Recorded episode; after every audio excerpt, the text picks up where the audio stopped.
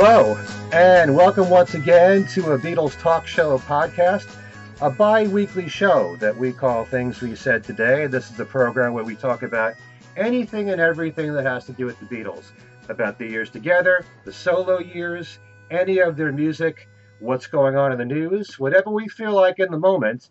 I'm Ken Michaels. I'm one of the three regular co hosts of this show, and I hope that you know me for my other two Beatles programs a syndicated radio show on the Beatles called Every Little Thing, also another talk show podcast, which is a live video podcast called Talk More Talk on the solo Beatles. And I'm being joined by one of my regular co hosts, and that is someone who just, by the way, celebrated celebrated his 35th anniversary on the air in New York City on radio's WFUV. He's pretty much their authority on the Beatles there. He's done wonderful interviews, done work on the Beatles there, Beatles specials, and that's our own Darren DeVivo. Hello, thank you, Ken, and hello, everyone, and thanks for the anniversary wishes. Believe me, I'm going to be milking that on this show. All right. All right. and, and on all of our future programs. Mm-hmm. and also, we should say that our other regular co host, Allan Kozinn, couldn't make it for, for the show. He had a prior engagement, so he will be joining us for our next program. But we do happen to have a special guest who will be joining us in just a few moments here on the show. But first, as we usually do, we're going to get to the latest news. We have a few items to bring up. Ringo Starr has added two more dates in the New York area with his All Star Band for their 30th anniversary tour. Darren doesn't realize this, but I stole this from his Facebook post. um, following their date in Bethel, New York on August 16th, Ringo will play the Long Island Community Hospital Amphitheater, formerly known as the Penny Saver Amphitheater, at Bald Hill in Farmingville. And on August the 18th, he'll be at the rooftop at Pier 17 in New York City in South Street Seaport, in the South Street Seaport District. Tickets for this show went on sale last Friday. Also, great news to hear that the documentary on the making of John Lennon's album, Imagine, called John and Yoko Above Us Only Sky, which recently aired on BBC television when the new remastered archival box set for Imagine came out in October. Well, that documentary will be shown in the U.S. on the A&E channel as part of their biography Strand, and that's going to be on March the 9th at 9 p.m., and that's Eastern Standard Time. This documentary puts emphasis on the creative collaboration between John and Yoko. It also includes interviews with Yoko, Julian Lennon, photographer David Bailey, gallerist John Dunbar, who introduced the couple, the Lennon's personal assistant Dan Richter, and studio designer Eddie Veale. And the special is produced by Eagle Rock Films in association with the A&E Network. I'm looking forward to that, especially to compare it to what Give Me Some Truth was, how different it Right. was. But it's, It's all going to be interesting to see uh, how they were able to build another separate new documentary out of uh, all of the uh, Imagine material. But, uh, you know, we didn't end up having to wait all that long to see this, and I will be uh, tuning in, Hmm. needless to say. And hopefully, I would guess it's pretty safe to bet that we'll have probably a physical DVD Blu ray at some point afterwards. Yeah, Uh, probably not too long afterwards, too. There's going to be a Record Store Day release on the Imagine album on vinyl, and it's all different takes and raw studio mixes.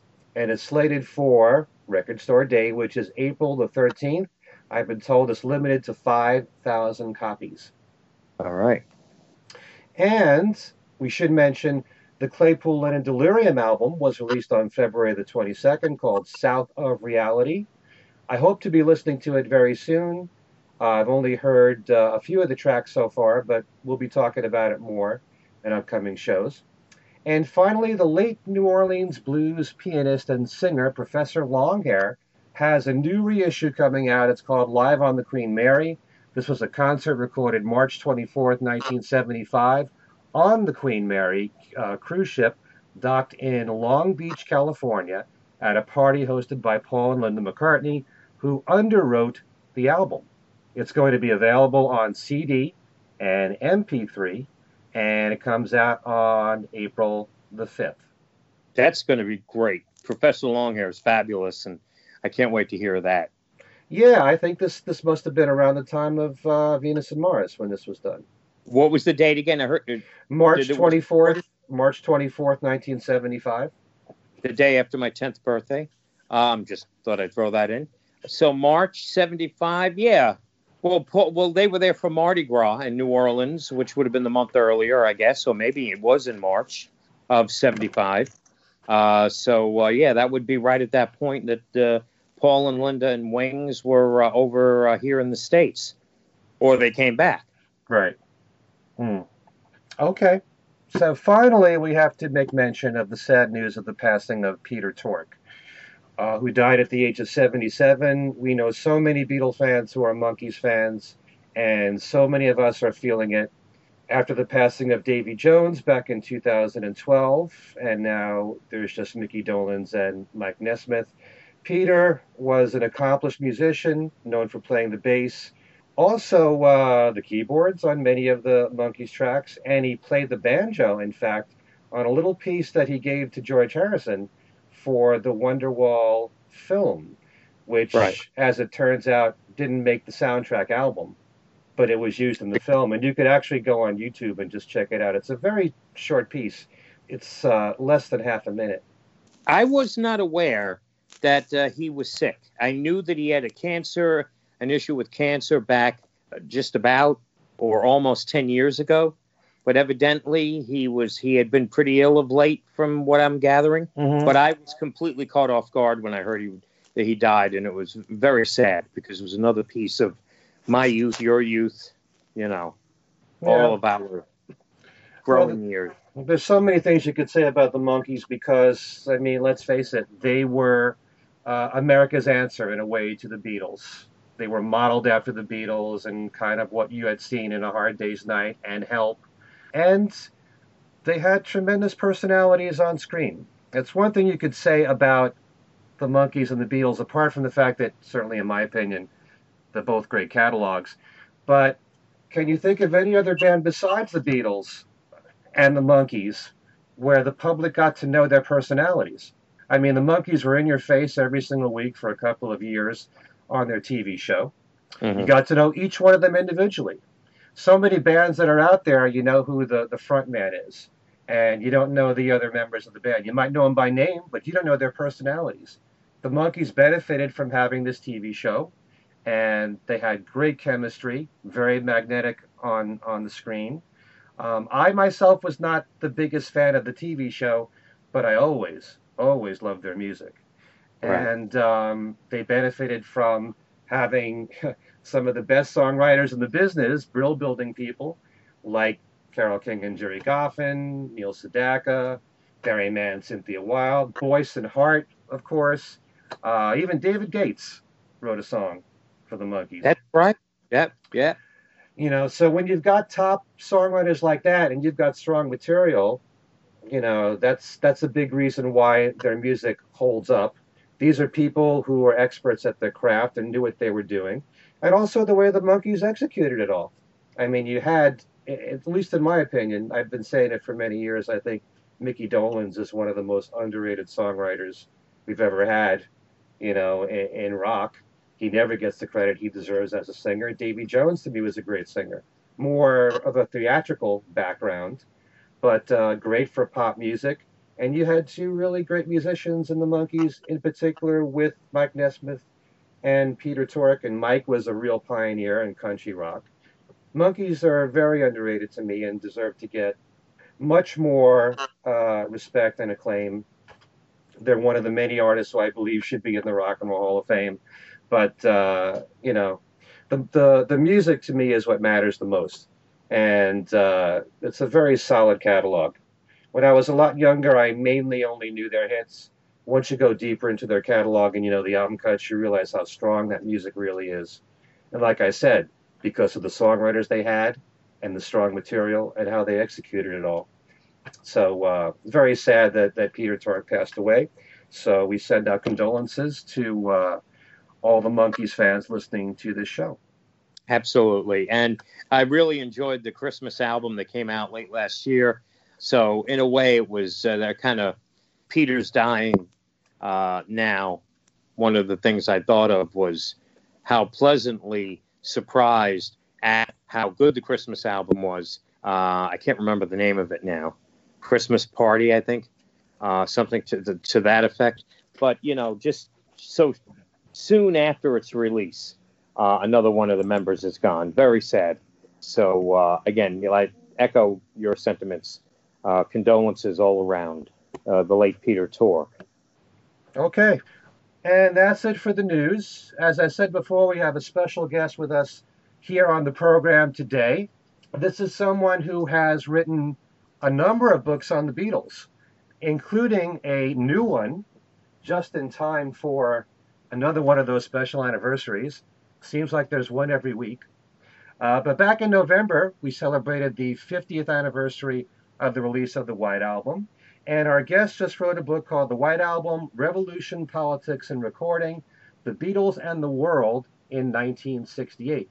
But he's also authored a few other Beatle books, one called The Official History of Abbey Road Studios, another one, The Story of Northern Songs. I'd like to get into that a bit on the show. And I believe a couple years ago he wrote a similar book on Sgt. Pepper, just like the one on the White Album, and that is Brian Southall. Brian, welcome to Things We Said Today. Hi, you're welcome. Good to be here. Good to be here. Nice to have you, Brian. And uh, you know, I'm, I I started writing down before we started the show and my notes here all the books that you've written, and I'm now on the uh, fifth page of paper here. Uh, I mean, that was just in a nutshell those books that Ken uh, mentioned because there's also you wrote about Bob Dylan and the Sex Pistols and the Hollies, and it sounds as though you're basically pumping out a book every week. I think I've done about 20 or 21 now, I think, and I'm, I'm about near retirement age now. Yeah, I've done a few Sex Pistols. I did the Bee Gees, uh, the, the Rise and Fall of EMI, which was a fun one because I worked there for 15 years, so that was fun. Northern Songs, as you say, Abbey Road. A couple, I did, I did the Hollies. Uh, yeah. I a book called Dreamboats and Petticoats, which won't mean anything in America, but it was a story about the arrival of rock and roll from America in this country in the 50s and talking to people about how it was welcomed, not welcomed by the establishment, by the kids and whatever else. So that was sort of fun. I had a long conversation with people like Neil Sedaka and, and Duane Eddy oh, wow. who came over who came over here and, and their first experiences of uh, of London in the in the late fifties. Um, uh, and what they thought of our rock and roll uh, efforts. So that was a sort of fun book. So yeah, there's there's there's a there's a you know there's quite a wide range of them. There may be another one next year, which uh, which you'll find out about next year, and uh, whether that's the last one or not, I don't know. We'll see. I all think right. we're all going to have to make an effort to have our own Brian Southall room, so we can uh, we could have uh, on the shelves in this room all of your books. So you know, I do a reading library. You're covering a lot of territory there. Let me just go through a little bit of your resume here because I have you down for working at A&M Records and you also worked at EMI. You worked in press, promotion, marketing, artist development, and corporate communications. Then you were a consultant for Warner Brothers International, the HMV Group, and the British yep. Photographic Industry. Were you writing these books while you were doing this, or was it all after? You missed a bit before A&M because I was also a journalist on Melody Maker and and and Disc, which were two music papers over here in hmm. the which were very big. I worked at uh, Melody Maker and, and Disc in the late 60s and the early 70s, and then I joined A&M Records uh, and worked with the Carpenters. And then I came to EMI to work with uh, as head of press for the Motown label, which was licensed through uh, EMI which meant working with Stevie Wonder and Smokey and all that lot. Um, oh, and I moved. then I moved into EMI itself and became sort of head of their press office, which was which was Paul McCartney, Wings, Queen, Pink Floyd, eventually the Sex Pistols, Kate Bush. It was all that sort of era, which was which was great fun. At 15 years there, doing lots of things, and then went to then left and became a consultant, as you said, to HMV Group, to Warner Music International, the IFPI, which was the international music industry body, and and the BPI. and then I joined. Then I gave all that up and joined Warner's full time in in about 2000, and then I finally left in 2003. Um, not to be a full time writer, I just left with some some fairly sizable pay packets. I'm glad to say, uh, and, share options. And uh, yeah, I started. The first book I did was 1982, which was the Abbey Road book. When I was fortunate enough to spend time with George Martin and and Paul McCartney, talking about Abbey Road and the Beatles, and, and, and with a lot of other people who worked there. Obviously, over the it was the 50th anniversary of Abbey Road, and I, you know, I wrote a bunch of books while I was still working at uh, at uh, EMI, and what I did a, a history of uh, an A to Z of record labels because I was quite fascinated by those and a few other books, and yeah, I sort of, you know, I do a book when people ask me to do a book. Hmm. Now you mentioned Paul McCartney and also George Martin. Did you have a hmm. strong relationship with them? Uh, well, they may have a different view. Um, I mean, I worked at EMI from 1974, so the Beatles were, you know, non-existent by then, as it were. Uh, John was obviously in New York, and he was the only one I never met or, or worked with, because I obviously worked on their various solo projects. The Motown press office was within EMI, and that was where I went in 1974 but within about 18 months, Motown had left EMI, and I moved over to run the EMI division press office, uh, which involved me working with uh, Ringo, George, uh, and Paul on their various uh, solo efforts, and with uh, with John by telegram and uh, the odd postcard. He was a great, as you probably know, he was a great writer of postcards, and this was before emails. We also had telegrams, and when I spent some time with Julian, he also recalled that his dad used to send him lots of postcards. John, John liked a postcard, hmm. um, many of which were, were, were, quite rude in what he said about us. Uh, uh, he spent a lot of time. Yeah, he's where where we failed with his records, he would tell us so in a, in a postcard or a telegram, which was the era of. Um, oh, what uh, rock and roll music, uh, Shaved Fish, uh, that sort of period when I was working with on his records. Ringo wasn't around much. We had a couple of albums that I worked on. He came in, a, you know, uh, a few times. George, I worked on extra texture with George. Um, as his, he didn't hire an outside press officer. He had me to do his press, although he didn't want to talk to anybody, so that was fine. Hmm. Uh, I did do it. I, he did one interview with Ray Coleman, who was the very um, esteemed editor of Melody Maker. Sure. Um, and my old boss and a friend of mine, and and George, because he knew Ray from the, the days of the, the Beatles in the sixties, he agreed to be interviewed by uh, by Ray. So we went down to Dark Horse Records and spent an afternoon down there doing an interview. And one of the great one of the great quotes I remember that Ray we were sitting in the room and Ray said to George, "What's it like being an ex Beatle?" And George said, "Marginally better than being an ex Nazi." um, well, you know, it's on the record that George was not at his happiest being the Beatle. He, he was very happy when he wasn't a Beatle, as it were. Didn't like touring, didn't like all that stuff. So, but he he was we had he was he was great fun. I, I, you may be interested to know a humorous story that I came back. EMI in those days was Manchester Square, where the fir- where the first record cover for Please Please Me in England was photographed. Hmm. Uh, we came up in a, in his in his uh, BMW limousine with uh, his driver, come security man George and myself, and we all went in the building. And George wanted to go to the toilet, and I wasn't quite sure, you know, what you did when a Beatle wants to go to the men's room. Do you go with him? Does he go? And I don't know. You know. yeah, and he said, "No, it's all right." You know, and he went off with his with his uh, security guy into the sort of ground floor men's toilet at EMI. And I went upstairs to the first floor, which is in fact where that Sergeant, that Please Please Me album cover was taken on that very landing and across the landing at me came the man who was the managing director of EMI Records. Not my direct boss, because I was a bit down the scale. So he was about five bosses removed from me, and I knew who he was. He obviously didn't know the hell I was. And then someone had told him that George was coming into the building. And he came across and held his hand out, and, and he was Dutch. And he just said to me, Hello, George, it is good to meet you. Hmm. And I went, He thinks I'm George Harrison. I had very long and a beard, and I suddenly realised this, this guy who's my boss thinks I'm George Harrison. Oh God! So, uh, you should have said, "No, no, no I'm Ringo." Well, I was going to get a royalty check and, and leave immediately. Uh, And I said, no, no. And because he was foreign, I, you know, I shouted at him because that's what English people do with foreigners. We shout.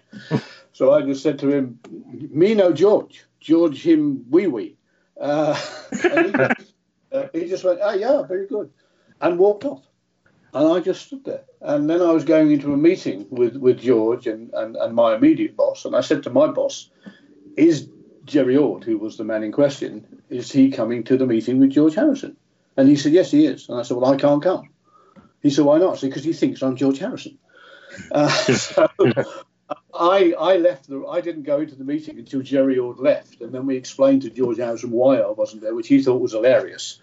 Uh, at a later stage, I went down to Apple, and Jonathan Clyde told me that George went back to the office and told them a huge story about me being his double and being mistaken for him by my boss.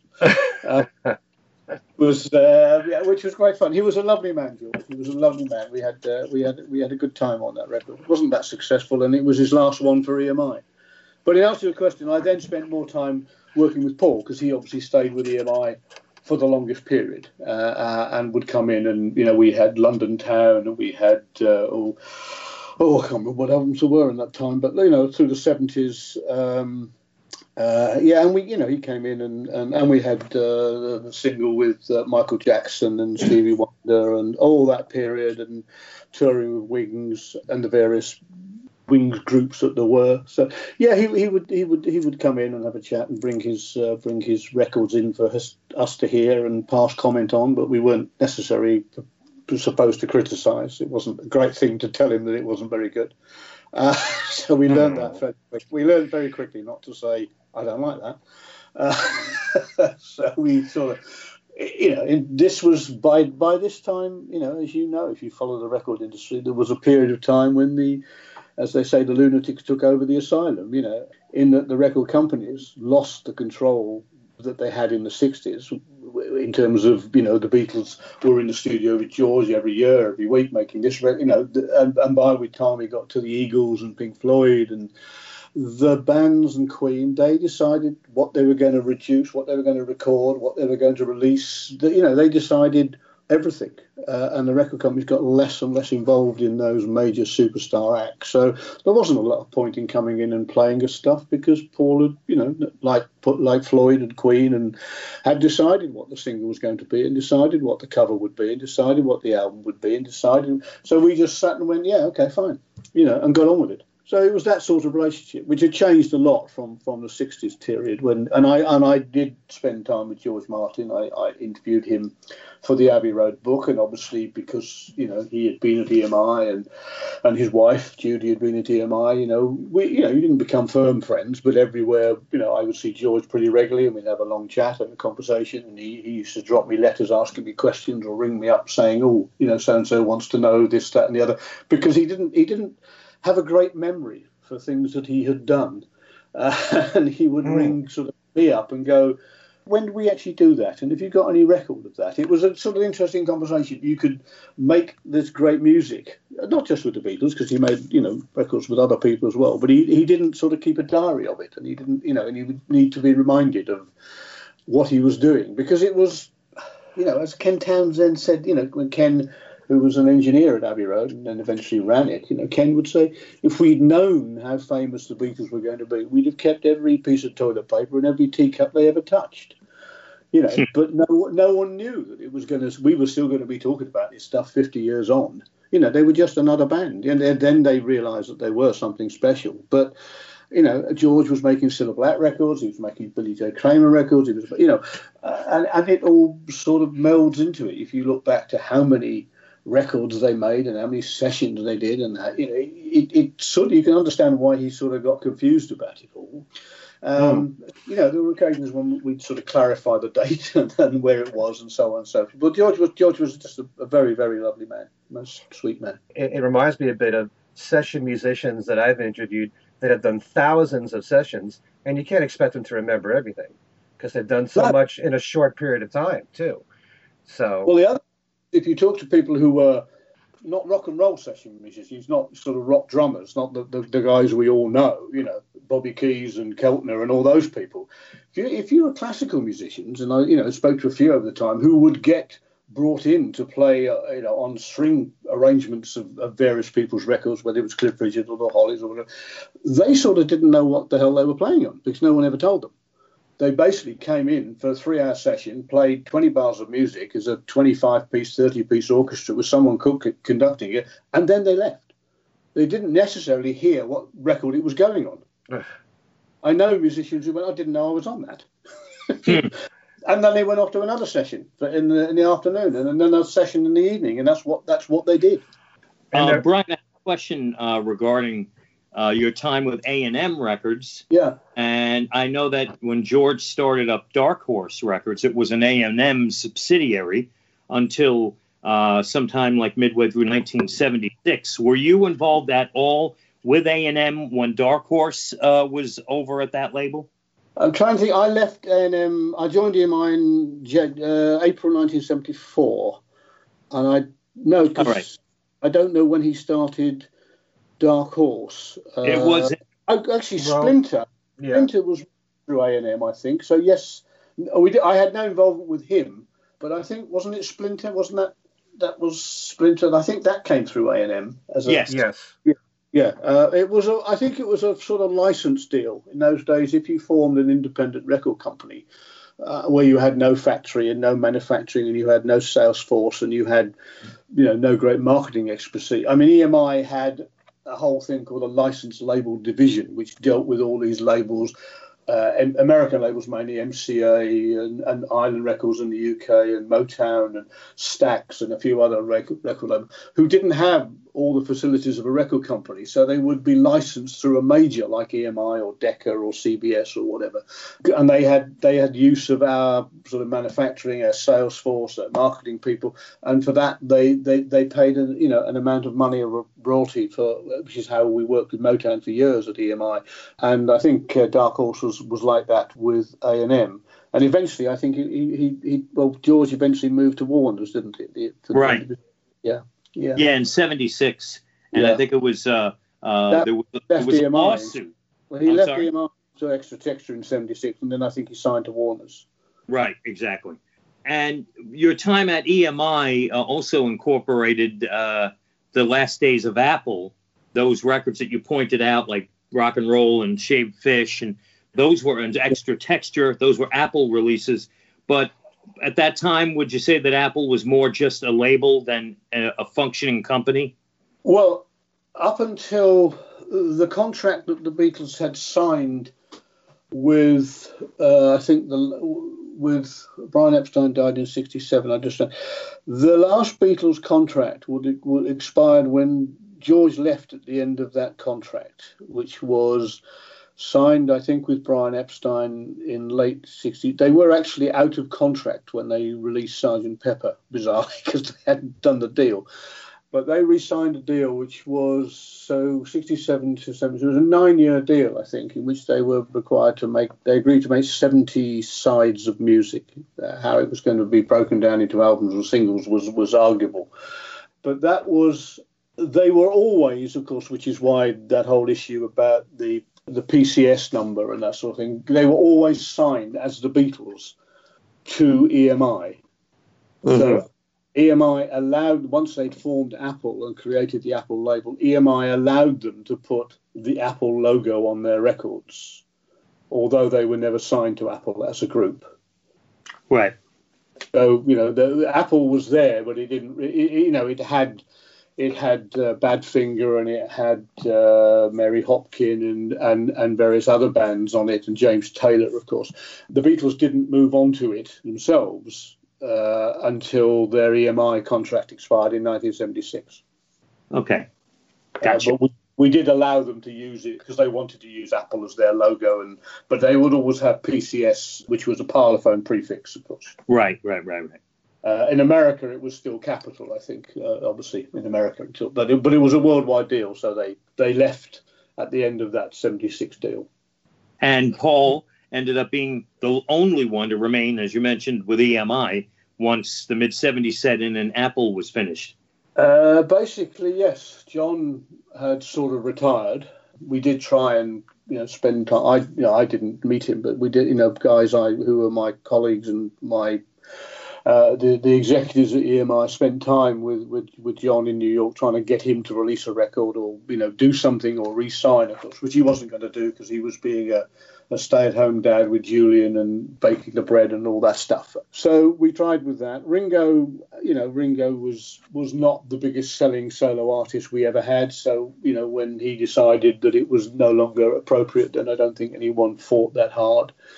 George uh, George had a left EMI as a sort of half a matter of principle. He, he didn't like EMI, not necessarily us in EMI Records or the people. He was not very happy with EMI as a limited company, which was involved. It had a defence uh, division uh, I never quite worked out what the difference between defence and attack was because it made things that killed people, but they basically said they made them to defend rather than to attack. So they made you know, uh, armaments and they made mines and they made in this defence division. And and George, of course, you know, with Hare Krishna and his great, you know, his his strong religious beliefs, was not enamoured of, of EMI being involved in that particular business. So when his contract came up, I don't think it was. We all knew there was little or no chance of him ever re-signing.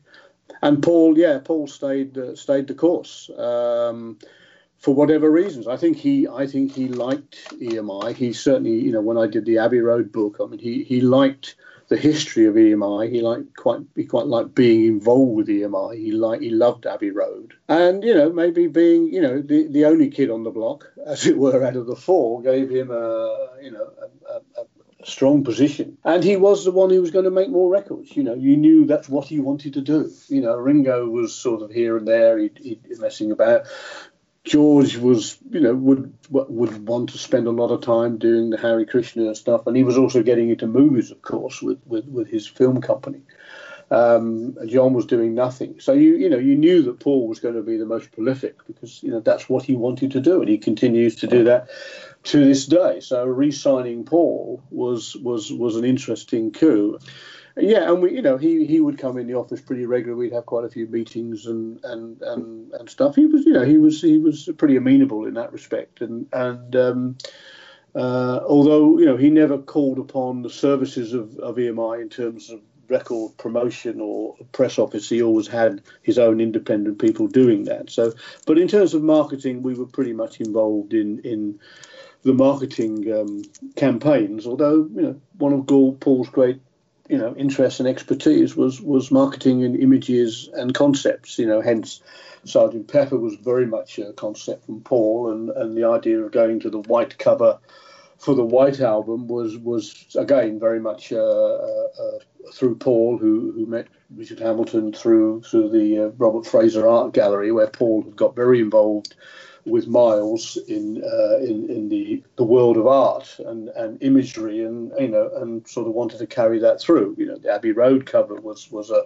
although the photographer was brought was a friend of John and Yoko's. The idea, the original sketch for you know across the crossing and something like that was was a Paul idea. He, he you know he, he did have a, an eye and a, a, a bent towards uh, marketing and imagery and presentation. Hmm just going back to, to what you were saying about Paul and, and marketing him. So your job really was to set up interviews for him and not necessarily uh, approach the radio stations. You only no, in England you only had a few, right? Well, we had we had we had commercial radio stations around the country by then, which were in the you know we had if you know 15 major cities if you like you know edinburgh glasgow birmingham newcastle leeds manchester you know all the major mm. cities and provinces would have a would have a major independent radio station back then and the bbc was starting up some local radio station but we had you know for us and you know if, if you're i know trying to explain this to american artists and american managers back at the time was difficult we had radio one Radio One was a national radio station that broadcast right across the United Kingdom. Now, you know, that's not a lot when you look at America, but America didn't have, I don't believe, a national radio station, as it were, because again, yours was city led and so on and so forth. Mm-hmm. So this one, you know, and, and you tried to, I remember trying to explain to Bob Seger's manager, you know, you, the Bob's new record is, you know, he's got 17 plays in one week on Radio One And again, you know, well, fine, we got 27 plays in Detroit last week. And you went, yeah, but you, you it's, just, it's about different. 17, 17, 18 plays on Radio 1 in a week was a massive event. You know, this was this was saturation for this country. But Paul, no, Paul hired, uh, retained his own independent press office, uh, a company, and had his own independent radio promotion person company that he hired. So we didn't do any. We you know we made the records and we pressed the records and we put them in the things and we sent them out to uh, a lot of journalists on an automatic system that we had to send all the records out to the people at the radio stations and so forth. But the plugging, if you like, of that record and whether Paul was going to go into Radio 1 and do an interview or whether Paul was going to sit with, you know, Melody Maker and do was set up by the guys that he employed, which weren't within EMI. And that was pretty much, you know, the way that most of the major acts in, in, in this country worked with the record companies. Queen had their own independent PR people and radio people, and oh, Floyd didn't have anybody because he didn't talk to anybody. they didn't, and they, they hmm. sing, so that didn't matter. But it was it was the way it worked. As independent, independent radio promotion, and independent press was that was a very big business in this country. So, you know, when you were running the EMI press office, you were you know you were dealing with the acts that were up and coming as it were, rather than those that were at a, a, at an established level. You would facilitate stuff. You would be sending stuff out. You'd deal with a phone call if someone didn't know how to get hold of Paul McCartney. Would ring the uh, my office and say, "Oh, how did Paul go and do anything?" You'd put them onto the right person. We at that time were focusing on people like Kate Bush, uh, Tom Robinson's punk band, uh, uh the Sex Pistols, of course. So the bands that were up and coming were what we focused a lot of our time on uh, in trying to break those acts to follow on from the ones that were sort of disappearing as they got older and, and, and less popular. Mm. I know we want to ask, uh, you know, talk to you about your most recent book on the White yeah. Album, but one more thing to, to mm. uh, if you could shed light on uh, Paul McCartney's relationship with Capitol Records here in the United States, which was, I guess you could say, the the the uh, leading label of EMI label in this country Paul had a falling out with Capitol, and uh, I guess at some point towards late '78, and left, but remained an EMI artist overseas from from us here in the U.S. Uh, is there uh, any light you could shed on the dispute that McCartney had with specifically with Capitol uh, come the late '70s? I don't know. No, I honestly can't tell you what the, what that dispute was about. Um, it may just have been the fact that you know there was a better deal to be had down the road. You know, CBS, who he eventually signed to, were very generous in their uh, in their, their, deal with him, uh, not just in terms of money, but also in terms of the acquisition of certain song titles for his for his publishing operation. You know, remembering that his father-in-law was a was a very uh, strong and important uh, lawyer in the world of music publishing, and right. Paul Paul had uh, seen the light in terms of music publishing. He lived to regret that in terms of Northern Songs and Paul and Michael Jackson, perhaps. But you know, the, he, he, had seen. You know, he, he knew all about music publishing and, and and and what it was worth and what songs were worth. And uh, I, I, there were some just a lot of it sort of went back to Capitol had never treated the Beatles particularly well, as you know, the whole sort of Dave Dexter stuff and all that, and, right. and the record label, the record track listings were changed. They, you know, they bought they bore that grudge for quite a while. They, they, you know, they didn't like that. Although, you know, by this time, of course, it was a whole different management company and a whole different uh, structure. So um, I don't know that he that he was upset by anything in particular. But I think you know CBS were a very strong company at that time, and you know the you know the deal was on the table to, uh, to for, him to maybe take a move. I, you know, I mean, what what I you know what was interesting is that when he eventually came back to Capitol in America after that, uh, one of the things that his father his father-in-law negotiated, of course, was the the fact that he then got him "Love Me Do" and "P.S. I Love You" back into Paul's publishing empire. Hmm. Because they, you know, if if you, there were four songs that were not within the Northern Songs catalogue that was eventually bought by Michael Jackson and eventually went to Sony. There was "Love Me Doing P.S. I Love You," and it was Please Please Me and Ask Me Why. And those four songs were out were bizarrely the first two, Love Me Do and the, and the B side, were published by EMI's publishing company in England, Ard- Ardmore and Beechwood, which was a subsidiary of EMI. Mm-hmm. And Brian Epstein was very unimpressed with their efforts because in those days the music published were more important. Record people did record companies didn't have pluggers in those days. The pluggers were basically the publishers, and he was very impressed with that. So he went off to see Dick James, and Dick James got them their first national television broadcast, I think, in uh, early 1963, when Brian took uh, an acetate or uh, recording of Please Please Me to um, Dick James's office. And Dick picked up the phone and, and rang a mate of his who was the producer of a national TV program based in Birmingham called Thank Your Lucky Stars. And he played it down the phone, put it on a record player, and played it down the phone to the producer, who said, "Oh yeah, yeah." So he and he booked the Beatles on the basis of that phone call and hearing it down the phone. And as a thank you for Dick doing that, he not only did the Northern Songs deal with Brian Epstein and John and Paul, but Brian Epstein gave him the publishing to Please Please Me and the B side. Mm. Uh, which is why that was out of the Michael Jackson thing. It's now owned by Universal because Dick James died and his company was taken over by his son Stephen, and Stephen sold Dick James music because it was part of Dick James music rather than Northern Songs, and that was eventually bought by Universal, which is why they own those two sides. Love Me Do and PS and PS I Love You was within EMI's publishing house, and when Paul was being tempted back to Capitol, they gave him the publishing on on those two tracks. So those are the only two Lennon McCartney songs that Paul actually owns. Well, I guess that uh, you've uh, got to the bottom of uh, why in the late '80s Paul actually put did a medley of the two songs and mm-hmm. called it mm-hmm. "P.S. Love Me Do." There you go. yeah uh, bizarrely, when you look at the whole publishing, you know, the, the, the num- 250 of whatever number of songs they wrote, and Lennon and McCartney, excluding Harrison, you know, he owns two of them. Which is pretty sad, but there you go. You know. Yeah, yeah.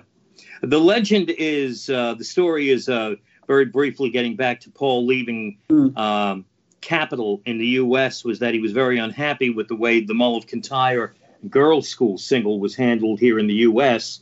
Uh, Mull of Kintyre, uh, an enormously successful record around the world, and basically a dud in the U.S. In fact, I think girls' side that charted in this, and even that was kind of had a very um, uh, modest success in this country, and that was what we heard. At least I was. Well, quite, quite, quite, possibly. I'm sure. I'm sure that he was disappointed. I mean, you know, he was disappointed about it. We, we we know that from our own conversations. But at the same time, you know, there was we took the view that why would anyone in America understand a record about a place in Scotland with a bunch of bagpipes on it? You know, right. I mean, it was it was a particular. I mean, nobody in this country liked it.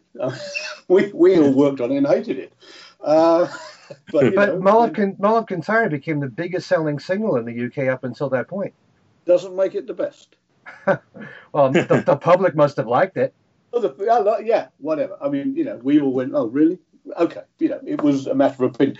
But he, yeah, I'm sure he was disappointed. Um, in view of that enormous success in, in Britain and, of course, probably in, in around Europe as well, I'm sure he was disappointed that, that, that what America did or didn't achieve with it. And Girls' School was probably better suited to American radio. I think. Would you Would you not hmm. agree in terms of yes. being, you know, um, you know, uh, a rock pop track more so? But you know, there's there's not you know one has to say there's not you can't always please the artist. You know, uh, you, you, know one I've got a bunch of stories which you won't go into now about you know artists you know not realizing or eventually realizing that you know what they asked you to do with a particular record was probably too much. It, when they look back on it and think you know actually it wasn't the best record I've ever made, and you went at the time you told me it was the best record you'd ever made. Uh, and you expected me to get it, you know, to do this, this, this with it, and then two years later you tell me, yeah, probably not great. So you know, there's lots of those things that go on. So I, I'm sure that, yeah, I mean, if you, I, have no reason to disagree that he had a sort of fit of pique about all that, and you know, it doesn't take much for people to, to leave. Maybe he wanted a reason to leave. I don't know. You know, it's, it's speculation. I, I have no idea, but yeah, yeah, the, the what I had heard, Darren, was that Capitol Records didn't believe in Mull of Kintyre that it couldn't right. be a big hit in America. Not that they didn't I, like the song or anything, they just felt that it wouldn't win over an audience here. So, I, you know, that's why they, they pushed Girl School instead. And Girls' School made the top 40 in America, but it didn't, right. it wasn't a huge hit. Should have been, though. oh, you, can, you know, you, you, you, you can see where they were coming from in terms of, you know, Mull of Kintyre in America. Why, why would, you know, why would it?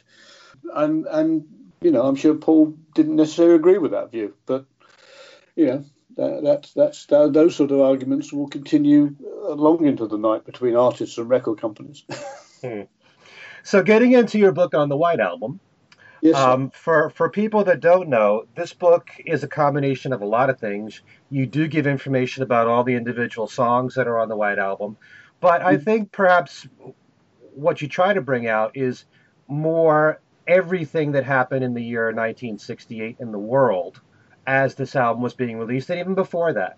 And we're talking about politically, yeah. the entertainment world, the sports world, people who were born on specific dates, who died on specific dates, the, the songs that were in the top 10 in both the US and the UK simultaneously.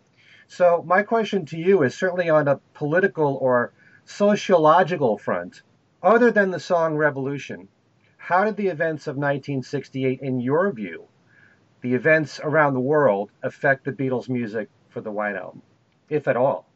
I don't think it affected the music on the album very much at all, apart from, as you say, probably Revolution. And, and you know, the famous story with that is that, you know, John couldn't make up his mind whether he wanted one or not, uh, which mm. is why there are versions about, you know, he will, he won't, there will be, there won't be, you know, because he couldn't you know, he famously didn't want to necessarily be seen to be leading a revolution, but I think he, you know, would quite like to see some change in the uh, against the uh, the organised political world that he obviously, you know, wasn't happy with. So, but he was very conscious of, you know, I, you know, there, there was a guy called Tariq Ali here, who was a great sort of, uh, you know, dissident and revolutionary and anarchist and whatever, and he tried to get and he hung around with the, with Jagger and with Lennon, and well, he tried to get Lennon involved in, in his political movement, which was a lot of protests about education, a lot of protests about the government, and so on and so forth. And John was very, I mean, he, you know, he, John was no fool. He was very wary of it, mm. uh, and uh, very wary of being seen to be used in that respect. He may well have agreed, he may well, and he had his own thoughts, but he was very conscious of not being seen to be you know, used as a puppet in, in, in these things. If he wanted to say things, he would say them, you know, in his own way with his own statements, as he did with the with the the, the and the lovings and the peace, and uh, that was his way of doing it. I don't think the album particularly is affected directly by what went on in 1968. I think they were they were they were sort of removed from it in a way. You know, remembering they went, you know, that they they had lost Brian Epstein they were, you know, in the middle of trying to run a business as well as run themselves, as well as make music, and that, that was, you know, confusing for them as well because you know they they they relied on Brian. They may not have agreed with every deal he ever did, but you know they they they did rely on him a lot. And as Ringo once said, you know, we'd never seen a contract before. You know, we'd never read them. Paul's John's, you know, Brian said, you know, you should sign this, and we signed it. You know, because they had, you know, complete faith in him. You know, the, the one thing that Brian Epstein was was he was never, never in any way a, a, a crook or you know in any way a fraud. He was 100% committed to the band. He may have been naive. He may have made some poor decisions, particularly with the, with the uh, the uh, marketing and the uh, of Beatles related product in America with the famous um, deal he did over there. But uh, you know, he never tried to rip anybody off. So I think they understood him completely and trusted him completely. But they've now got this new sort of baggage to carry around.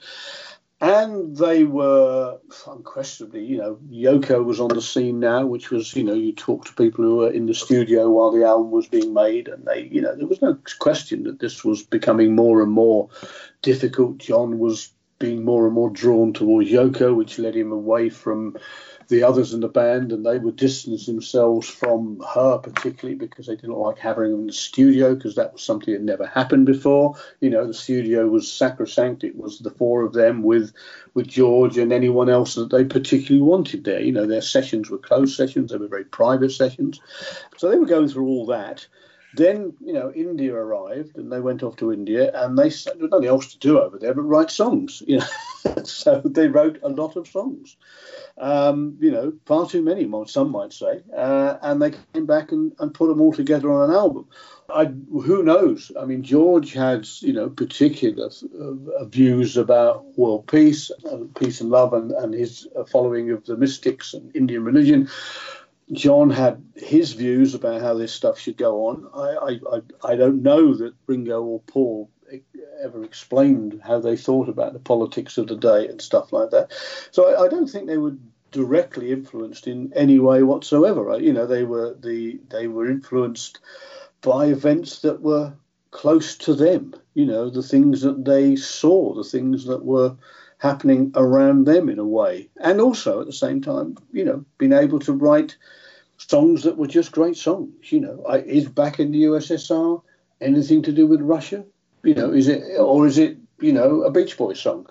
Um, you know, Ob-La-Di, Ob-La-Da, well, you know, that's a sort of Jamaican reggae thing, come, pop hit by Paul. You know, none of this stuff has, I don't think, any, any, you know, happiness is a warm gun. People read all sorts of things into stuff like that. And people saying, well, John was reading a magazine about guns, you know, and, right. and all this headline that said happiness is a warm gun after you've been out shooting a deer or you know bear or buffalo or whatever.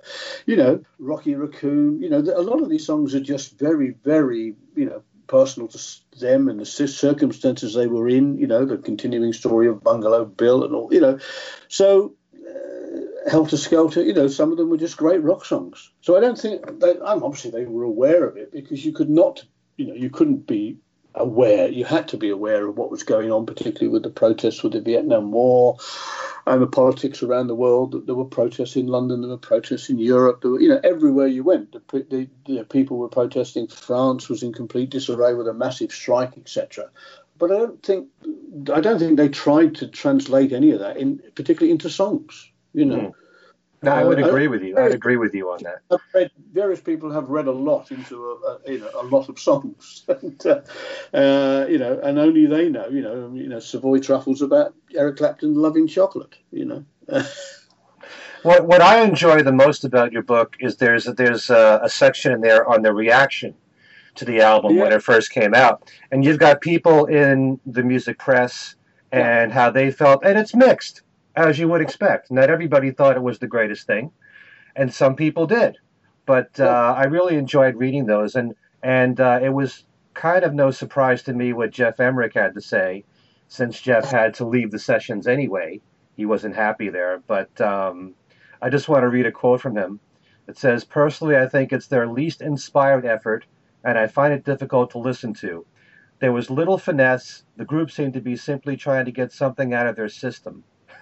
That's all that he had to say about that. But I really enjoy hearing what those people said at the time of its release. And they might think differently now, some of these people, obviously, if they're still alive. But um, I enjoyed reading all that stuff. And there's one yeah. particular one. So there's one who said uh, Lennon and McCartney. Oh, Tony Palmer said it.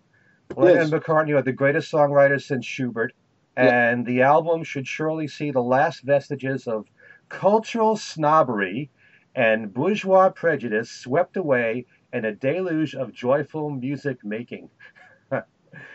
and certainly, uh, he shared his opinion right there, Tony Palmer. Uh, uh, another revered writer called uh, William Mann on the Times said that suggested that Lennon McCartney had ceased to progress as songwriters. You know. Uh, Alan Parsons, a producer and leader of the Alan Parsons Project, you know, he, he, summed it up perfectly. I think he just said, "There's some of my favourite Beatles songs on there, and there's some of my least favourite Beatles songs on there." And I think for a lot of people, you know, that that sort of sums it up. You know, Ray Ray Connolly, who's a, a, a great author and grew up with the Beatles of the '60s, interviewing them, and just written a very fine book on John Lennon, which you may have seen you know, he, he looked at it and just said it was the first, the proof that the Fab Four weren't the happy beat quartet of fond memory. You know, uh, they were moving on. And one of the things that was interesting, uh, you know, I was, uh, I mean, the White Album was an album interesting enough at the time, as I said in the introduction, sort of passed me by. I had left home for the first time and and and then working as a journalist on local papers and was living you know in a in a flat in a house in in uh, where I had no record player. Uh, I had a radio. My the record player was at my parents' house, and in those days you had sort of one record player and that was it. Uh, and I had a radio, of course. But you know, the White Album didn't have a single, so you know it, it wasn't played on Radio One because it was an album, you know, which they didn't play. So it was an album that sort of passed me by in a way.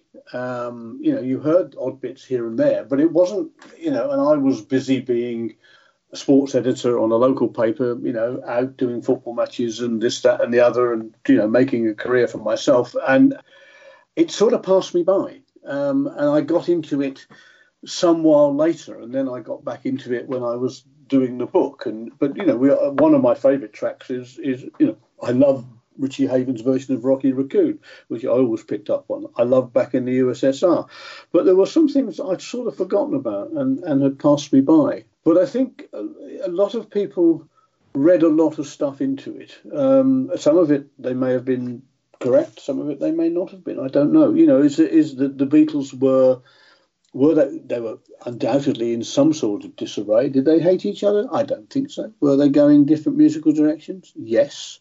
You know, it was obvious from people who were there at the time, Chris Thomas and Ken Townsend or whatever. So, you know, that these guys came in on their own, made records on their own.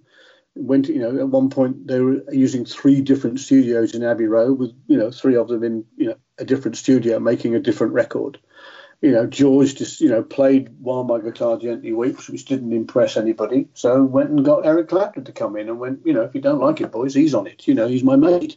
Um, mm. And there was a, you know, there was some of that going on, a, a sort of one-upmanship. But I, I, think they had, I, you know, it's unquestionably, it, it, without doubt, they had stopped being a group.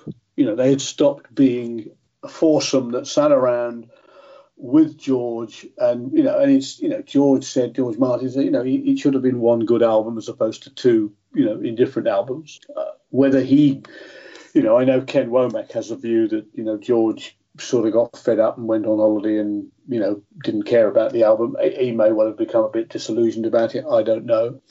But it was certainly a, you know, it was a, it was a step in a, in a new direction to have that many songs in, in, in, in that in that short a time to you know to sit in the studio and bang your way through all this stuff, take after take of trying to get this, that, this, that, that, uh, and and George trying to work out what you do with it, and one in one studio, one in another.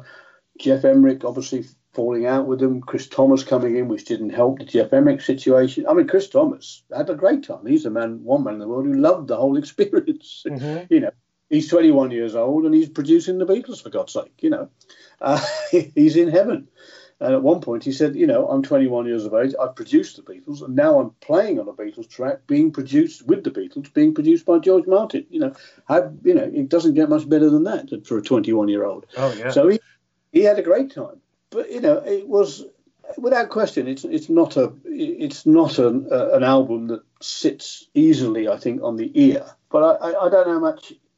Uh, you know, you can spend your time analysing all this stuff trying to work out what it means, what it doesn't mean. You know, are they getting back at somebody? Is, a, is that an angry track? Is that a is that a you know? Well, we know. I mean, "Sexy Sadie," which we know, you know, now was about uh, the Maharishi and the rumours of, of his behaviour towards Mia Farrow's cousin, I think it was. Well, that was reviewed in the paper as being, a, a you know, a forlorn love song about a, a girl called Sadie because no one knew why the hell would they know that it was about a Maharishi? You know, it, mm-hmm. you know. So you took them at face face value, or you tried to read something into it because happiness is a warm gun. It sounds as though you're advocating murder, but you know, it's know the whole story about Lucy in the Sky with Diamond. It goes back to that. You know, who who will know? You know, we, we know what certain songs are about, but some, you know, we, we may never know what, what they were about, or are they just exactly what they seem, you know, on the, on the surface, you know. So you know, any every Beatles album has, has led to a lot of analysis, a lot of speculation. But it is interesting. You're right to say that, that to look back at, at, at what people said at the time and how they received it. My favourite quote of all, and it's not it's not the White Album, it's the book before Sergeant Pepper, which, as you touched upon, is is basically the same thing but done about 1967 and looking at that in terms of what happened in that year, and, that was more relevant to the music because there was psychedelia, and that was one of the great things in in in life, and there was the first sort of teenage movement, if you like, and that undoubtedly had an impact on the music. But New Musical Express, you know, one of the great music papers of this country and many others, decided that their quote was, "It will sell like hot cakes." Which means that you know in this country hot cakes are very popular, so it's all you know it'll sell like hot cakes. That's all they said about it. It's arguably yeah. the greatest concept record ever made. It'll sell like hot cakes on yeah. you know.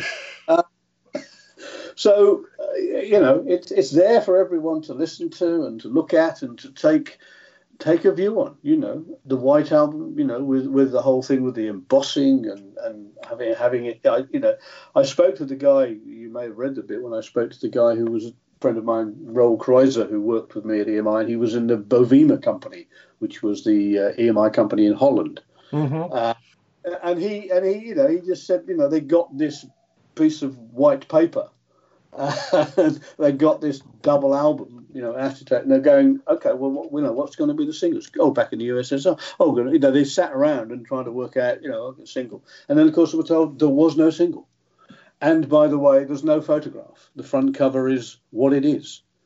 And they, they go, well, how are we supposed to sell this thing? You know, and then of course they couldn't emboss. They had no they had no printing works in Holland that could emboss the Beatles onto the record cover. So they, they, had, to send, they had to send them back to England to be embossed. Uh, but it was their expectation is how could you have a Beatles cover without a photograph on? Well, you can. You know, obviously you can because you know, and Pink Floyd. Then you know, I worked with them. They carried on doing this with Dark Side of the Moon and Ummagumma. You know, where they, their pictures never appeared anywhere. So you know, the Beatles were were big enough. You know, you go back to I think Rubber Soul was the first record they made, which in this country, which didn't have their name on it. Right. On the mm-hmm. cover, it just had Rubber Soul and a picture of the Beatles, and you went, okay, I know who they are now.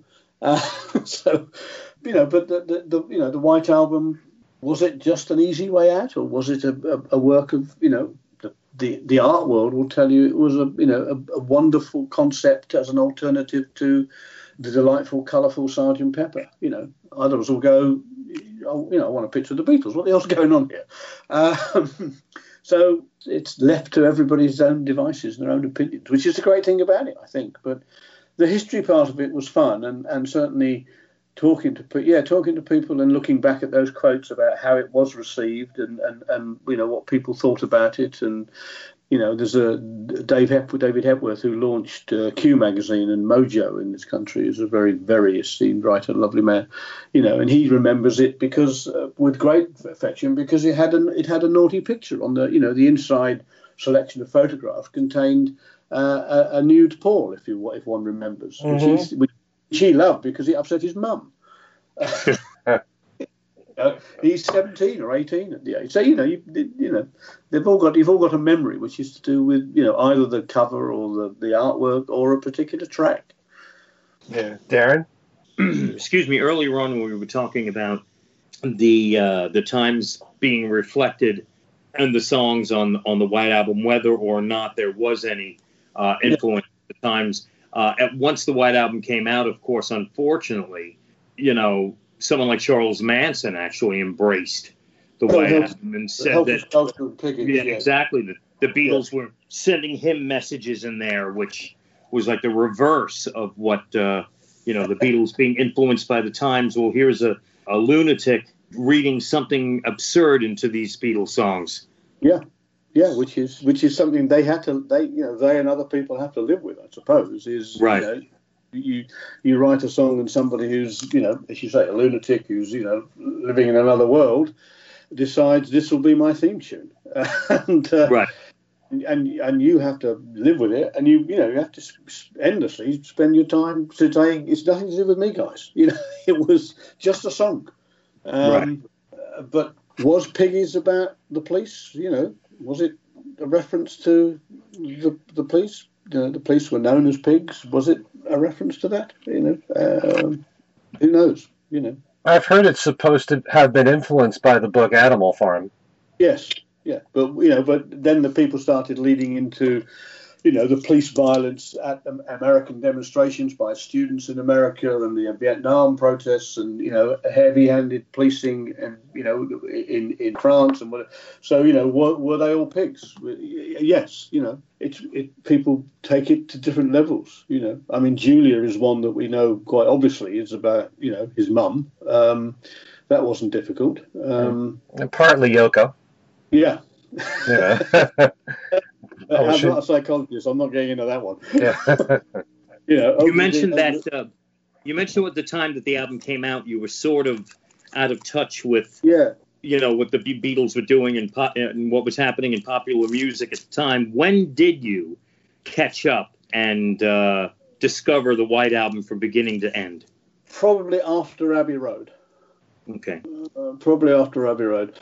I got married in the year that Abbey Road came out. In fact, I got I got married. I think the week it came out, uh, which is why I never bought a copy of that either. I was too busy having a having a wedding, as I recall. uh, my stag night was on the day it came out, uh, and I hadn't realised that at the time. Um, so. Uh, and I'm, I'm celebrating my golden 50th wedding anniversary uh, this year. Um, oh, congratulations! We're, we're still there so yes, I, when when when I got married, and then we had our first flat together, and then we had our first house together, and obviously we then had our, re- our own record player. Uh-huh. and then you started catching up with, with stuff. You know, we didn't have any children for some for, for a while, and you know, so you were able to. I was able to, you know, go to. I was in the record business. You go to gigs, you go to shows, catching up with records and picking up, you know, new stuff that was going on. You know, the, the whatever. So at that point, you could go back. You had time to go back in and go, oh, I missed that one. You know, pick up on some some of the other things that, that, that happened at that time musically. So it was, you know, probably 70, 71. but it wasn't, you know, because it didn't have a hit single on it or, or tracks, you know, like Here Comes the Sun or you know, you know, stuff that was on um, uh, Get Back or Let It Be long winding road. You know, it didn't have anything that that stood out in in that respect for me. So you you know, it, it wasn't one you went back to. You know, if you went back to a Beatles record, you know, you might play Rubber Soul. I mean, you know, I mean, my favourite Beatles album is probably Please Please Me. Why is that? Simply because I was uh, 1963. I was 16, 17 years of age, and it changed my life you know, mm. as I did to any, you know, you talk to Chris Thomas, the producer, who's basically the same age as me. And this was a record that, you know, previously we had Elvis Presley and all your great American stars, and then we had our sort of copies of, with Cliff Richard and so on and so forth. And then all of a sudden, there's this thing that arrives, which is four blokes from Liverpool, you know, who writing, performing, singing music that is not a cover of America, although they did American covers, but they gave them their own slant. You know, the idea that four young men from Liverpool can sing songs that were recorded by four girls from America. You know, and they had no qualms about covering Shirelles and Chiffons and Donays or whatever. And they took things like Twist and Shout, and it was just a most exciting. It wasn't the best record technically, production wise, but the excitement, you know, the the, the, the rawness, the just it, it, changed. You know, so all of a sudden, you know, as a teenager, you had something to to hang on to that was achievable in a way. Everybody then wanted to be a Beatle. Which one did you look like? I look like George, obviously. Uh, you know, everyone, every girl that you went to school with had a favourite Beatle, and, uh, you know, then they had, you know, can you like the Beatles and can you like the Rolling Stones? Well, yes, of course you can, but that became a, a sort of media battle that you know you're a Stones man or a Beatles man. So I, you know, it's just for me, not technically the best album they ever made. The songs on it aren't the best songs they ever wrote, but in terms of sheer excitement and the impact it had on a generation, it's just you know it's it's, like Elvis arriving in 1955, if you like. You know, it's that same moment.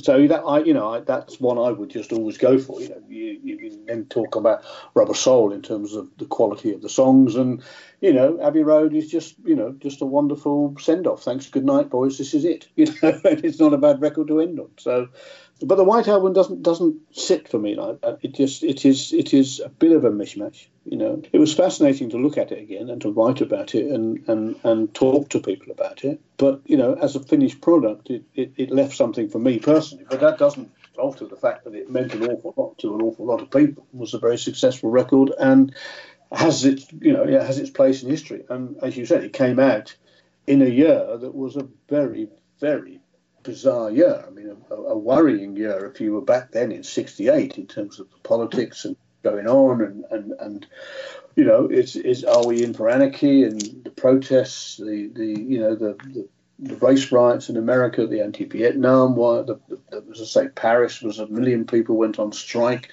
Students in Germany were, were, were you know, they were they were killed. It was, you know, in England we, we, we marched on the American embassy. Not not me personally, people did to protest. So there was an awful lot of, of, of disenchantment and, and disillusion, you know, being people being disillusioned with the with the politics and the people who were supposed to be running this thing. But like all things, it moved on. You know, uh, one ends the, the Sergeant Pepper book with, you know, psychedelia was sort of all over by December 1967. you know, it was a tourist trap in San Francisco by then. You know, Graham Nash told me, you know, he went there and it was just, it was sort of like going to Blackpool. You know, it had become no longer, you know, Hippieville had disappeared into this sort of commercial world, and that you know only lasted about a year.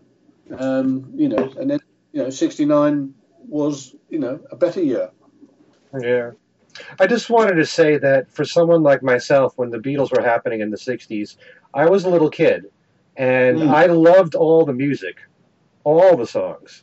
Uh, you know, it, it, was very easy for me to fall in love with every album and every song, but I didn't have the mind where I can process this rapid progression from album to album. And so it's fascinating to me how people who lived through it, who are older in their teens or 20s or yeah. whatever, how they viewed this.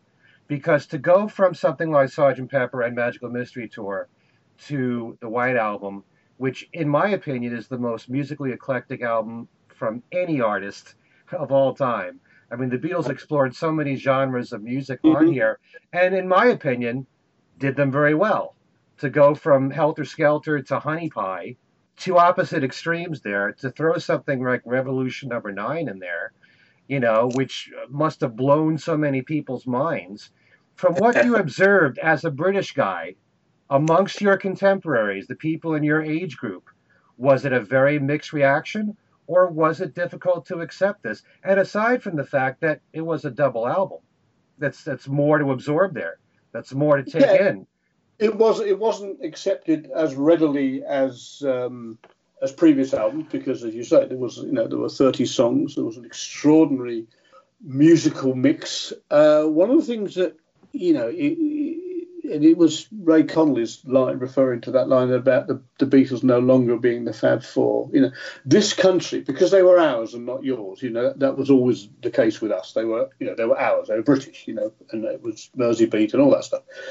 People didn't want them to grow up and you know, and they wanted to grow up. You know, John and John, they you know, they they didn't want to be the mop tops anymore. They did want to be. They were grown men for God's sake. You know, I don't know what they you know, whatever age they were by now, 28, 29. They were no, they didn't want to be just singing "Love Me Do" and stuff. But the public uh, there's, there's, there's, a great difficulty for people, particularly in this country. They had a love affair with, you know, these four mop top boys who made great pop records uh, and it, you know, the White Album wasn't the wasn't the, the, the first of them. You know, the, the Sergeant Pepper, they had, you know, they'd stopped being, they'd stopped touring, they'd stopped doing what everyone expected them to do. You could go and see them at the local theatre on tour. You could, they made singles. They stopped doing that stuff, and that sat uncomfortably with a lot of people. And and then this album came out, which I think I think you're probably right. Looking back on it, it is probably a better album now than it was then, because you, you know you have time to appreciate it. You, at the time, one was uh, looking for something that was to do with our own our own past, our own history, our own our own ideas of what they should be making. You know, I mean, by the time they'd made Rubber Soul, which was I think their sixth album in this country. You know, it was only three years. You know, it was the first album was in early '63, and the sixth album was in late '65. You go, that's quite, and and you were not, you know, when it came out, it, you sort of expected it to be as good as it was. You expected all of them to be as good as they were and better than the last one because that's what they were doing. And you know, and Sergeant Pepper carried that on. I think the White Album, yeah, people were very, very suspicious of the whole Indian thing as well. You know, that that's oh they've all gone bonkers now. You know, they've all gone off to win. They're all mad. The whole Maharishi thing and all that stuff. You know, the, I think there was a great deal of, of, of, sort of suspicion and and is this a publicity stunt? You know, who is this strange man with the long hair and the flowers, etc., etc. Mm. Uh, I don't think that did their credibility any good at all.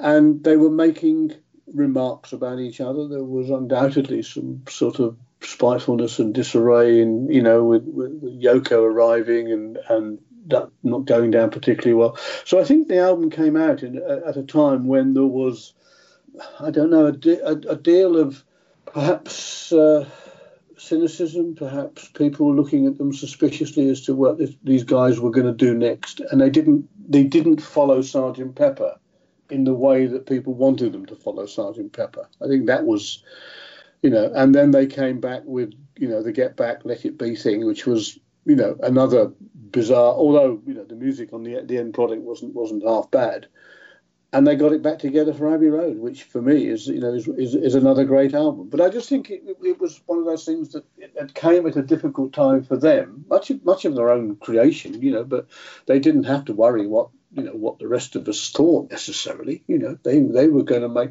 You know, John Lennon once said, you know, he didn't care what was on top of the charts. You know, the fact that Strawberry Fields was kept off the charts by a man called you know Engelbert Humperdinck, sing, you know, um, singing "Release Me," uh, didn't bother him at all you know, couldn't care less. The world at large and Beatles fans will tell you, you know, Strawberry Fields, Penny Lane, the greatest double A side ever, and it never made it to number one in this country. How you know how awful that would. And the guys they would say, well, who cares? You know, it was a great song, it was a great record. We had a great time making it. it we achieved everything we wanted to do with it musically. If it didn't make number one, so be it that they weren't that bothered about those sort of commercial things. You know, I think we were, the media were, you know, and we, as commentators, will sit there and say, well, how, how can Strawberry Fields Penny Lane not be a number one in the UK? You know, it's, mm-hmm. it's unbelievable. But it was. And, you know, the last people who were concerned about it were them. You know, but they were too powerful, too important, too rich, arguably, too, and were only interested in making the music they wanted to make. And that was one of the things that they earned the right to do. Well, unquestionably, whether one likes the White Album or not, the Beatles had earned the right to make it because they were who they were. They'd gone through what they'd gone through to get to this point. They, you know, the touring, the never-ending touring, the never-ending recording sessions. You know, they just went in and worked and worked and worked, and people forget you know how hard they worked, how many songs they wrote, how many songs they recorded, how many shows they played, how much they travelled around the world, and they'd earned the right to say, "We're going this. This is our record. You know, we want to make. We've all got songs here. We all want to put them on this record. You know, I might not want to work with George. George may not want to work with John. But hey." You know, I've got these songs, and you've got your songs, and I've got my song, and even Ringo's got a song. Uh, so, hey, the only way we're going to do this is for a double album with 30 tracks. If that's what it needs, so be it. That's what it needs. You know, they'd earned the, no one at EMI was going to say to them, guys, you can't do this. You know, that's absolutely right. They'd, they'd earned that right to do that. And they were, you know, and, and, uh, all power to them. It, it, doesn't, you know, it doesn't bother me. I, I, you know, if I don't like all of it, then that's perhaps my problem, not theirs. Mm. And to think there was almost more than 30 songs on it because there were a few more that were left behind on the stove. There were a couple, I think. There were a couple. Yeah. There was um, oh George's thing, uh, Northern. Not guilty. Uh, not guilty, and um, no, it was not guilty in circles. Yeah, yeah. Circles. And, um, of course, had what's the new Mary Jane. Well, We've heard we've heard the, we've heard the demos of that. You know, yeah, you know, there comes a point when even they went, yeah, probably not. Uh, so, yeah, but you know, you, ha- one has to remember that how powerful they were, even if they didn't necessarily flaunt it in in in lots of ways, they were incredibly powerful. in terms of this is what we're going to do. We're the Beatles. And people like Pink Floyd and people like the Eagles and people like Bob Dylan, they learned that lesson. I mean, I think Dylan had already learned it, you know, at that point. But these guys were not going to be trifled with. They were not going to be told what to do by a record company. They were going to do what they want, and they earned the right to do it. Um, they, you know, they, they were still by this time, you know, EMI's biggest selling act around the world. You know, what are you going to do? You want to upset them? we'll do the double album. We'll put the white cover out, and we'll emboss it with, uh, you know. I mean, you know, McCartney agrees with me that the idea of making every copy of the white album embrace, you know, has a has a number on the bottom for the biggest ever limited edition. You know, EMI gave up after about five million, probably, if they did that many. I don't believe they did. You know, and and who was going to count? you know, the to me, the White Album, as the decades passed, ended up becoming the measuring stick for eclectic double albums in popular music, and often, you know, being, uh, you know, in radio, I'll often say, "Oh, this particular album is their this band's White Album."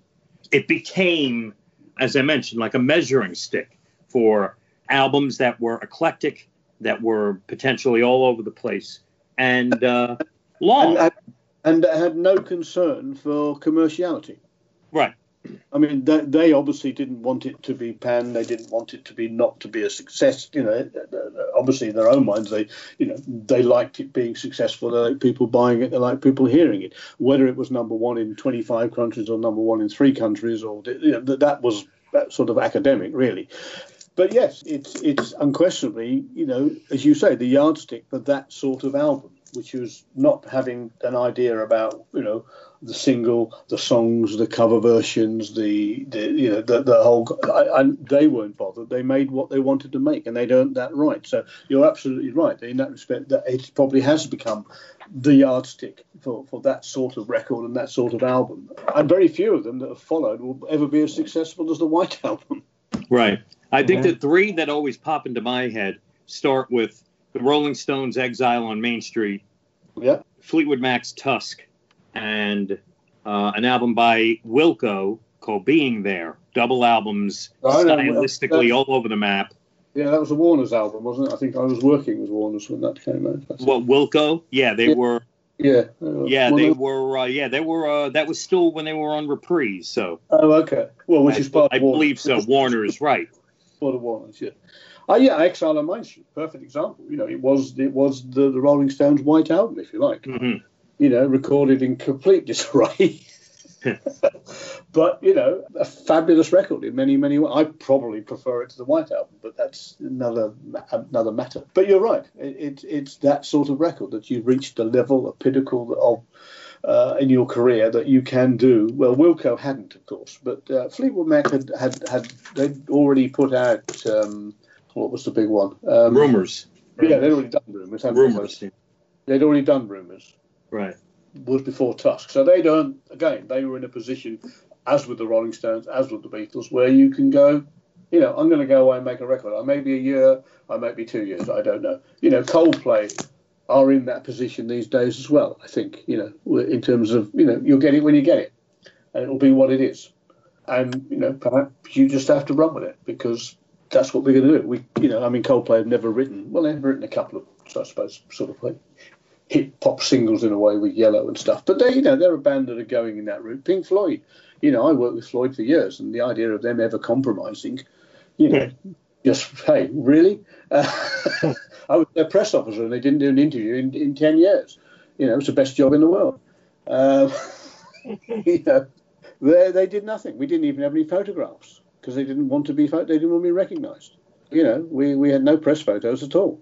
We eventually had to mock up a set of four photos taken live on stage and, and sort of melded together to make a sort of eight by six photo shot, you know, for print for, for PR purposes. But they didn't, you know, they played the wall at Earl's Court and and sent, you know, out came four musicians in total darkness to play the opening chords of the wall the whole place erupts into rapture. The lights goes up. It's not Pink Floyd. Nope. It's four. It's four other people they've sent out. that's, surrogate man.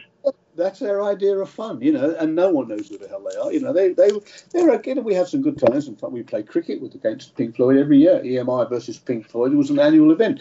But you try and get them to do a radio interview or press interview, or you know, or compromise on a record or a cover. And you know, no, hell would freak over before you got that. But you learn to live with it you know. You're talking talking about my second favorite band, Pink Floyd. Okay, yeah, okay. No, they're a great band, but they're not. You know, you you, you don't want to. Then they don't go the route of, you know, and the Beatles were far more accommodating in terms of press because of because of who they were, and they made they made pop records and they had hit singles and they had a manager that understood it all.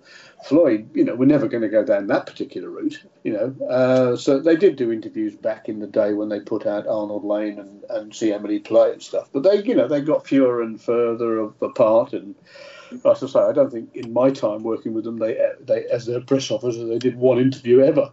But you know that was that was sort of the fun of it, you know. And we're going to have Dark Side of the Moon, which won't have the title on it, and it won't have the band's name on it. And you went, okay, you like, you can't do that. And Pink Floyd said, watch, you want to try us? You know, and their compromise was to was to shrink wrap it and put a sticker on it which said Pink Floyd Dark Side of the Moon. but once you take once you take the shrink wrapping off, you got a record with no title and no band. But you know, record companies, you know, I, I you know, you said, said to artists back in the days of before you got your own browser, you know, in, in, in Tower or HMV or wherever, you got the Bob Dylan browser with all the Bob Dylan records, you got the Beatles, all the Beatles. Before you got your own browser bit and you were just in, you know, mail A to D, if you like, every artist we ever worked with, put your name top right hand cover. I don't of the corner, uh, top right hand corner of the cover. I don't care what the picture is. I don't care what it's called. You put your name top right hand corner because when you're flicking through the browser of albums, there's your name top right hand corner. Put the title top left hand corner will help, and everyone can see what it is without having to take it out, turn it over, and look at it because you're talking about instant recognition if you can get it. People, oh, I'm looking for that record by what's his name? I can't remember. Oh, there it is. Yeah, that's fine. Uh, and we had some arguments with artists who didn't want to go down that particular route. that's interesting. Yeah, mm-hmm. that, that was just us being, you know, we, we wanted a simple way out. and you know, you were in a browser from, you know, mail A to A to D. You were, you know, you were just another artist between the letters A to D. Uh, and as I say, when you became famous and got your own browser, then you can do what you like. Uh, but yeah. Brian, a couple last questions. Um, since you put out a book on Sergeant Pepper two years ago and the White Album last year, should we assume that you'll have a book on Abbey Road this year? No.